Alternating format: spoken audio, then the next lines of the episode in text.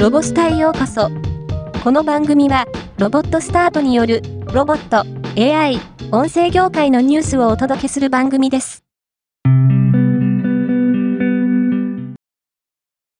ドコモ、NTT、日本カーソリューションズの3社は、停電を伴う災害対策強化として、電気自動車を活用した基地局電源救済システムに関する実証実験を1月12日から6月30日の期間実施すると発表しました。停電した基地局へ早期に給電するため、基地局電源救済システムを使って、場所や蓄電量などが最適な電気自動車を基地局へ派遣し、高効率な電力供給が行われることを検証します。株式会社360チャンネルは、高品質な 3D 空間で高い操作性を有する同社独自の Web メタバースシステム Web メタバースにてメタバース空間内の生成系 AI モデル搭載アバターが案内や紹介を行う AI アバターガイド機能をリリースしました。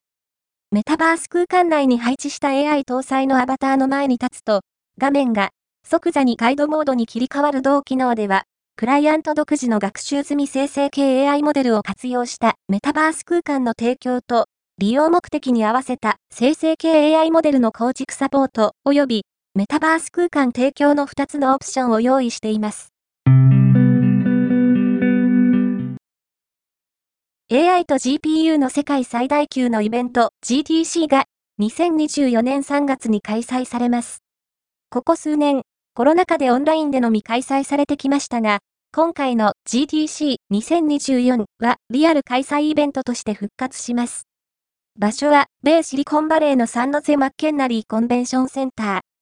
期間は、現地時間の2024年3月18日から21日。注目の NVIDIA の創業者兼 CEO のジェンスン・フアン氏の基調講演は3月18日に予定されています。そして、基調講演は、現地に行けない人もオンラインで視聴することができます。NTT ドコモモバイル社会研究所は、同社が行った2023年防災調査の結果より、自治体が作成したアプリについてまとめたことを、1月11日に発表しました。同調査によると、自治体が作成するアプリへの利用意向は約7割となっており、インストールしている人はシニア層ほど高いということが分かりました。また、これらのアプリの利用についてみると、災害発生時の情報取得以外に、自治体からのお知らせが7割を超えていました。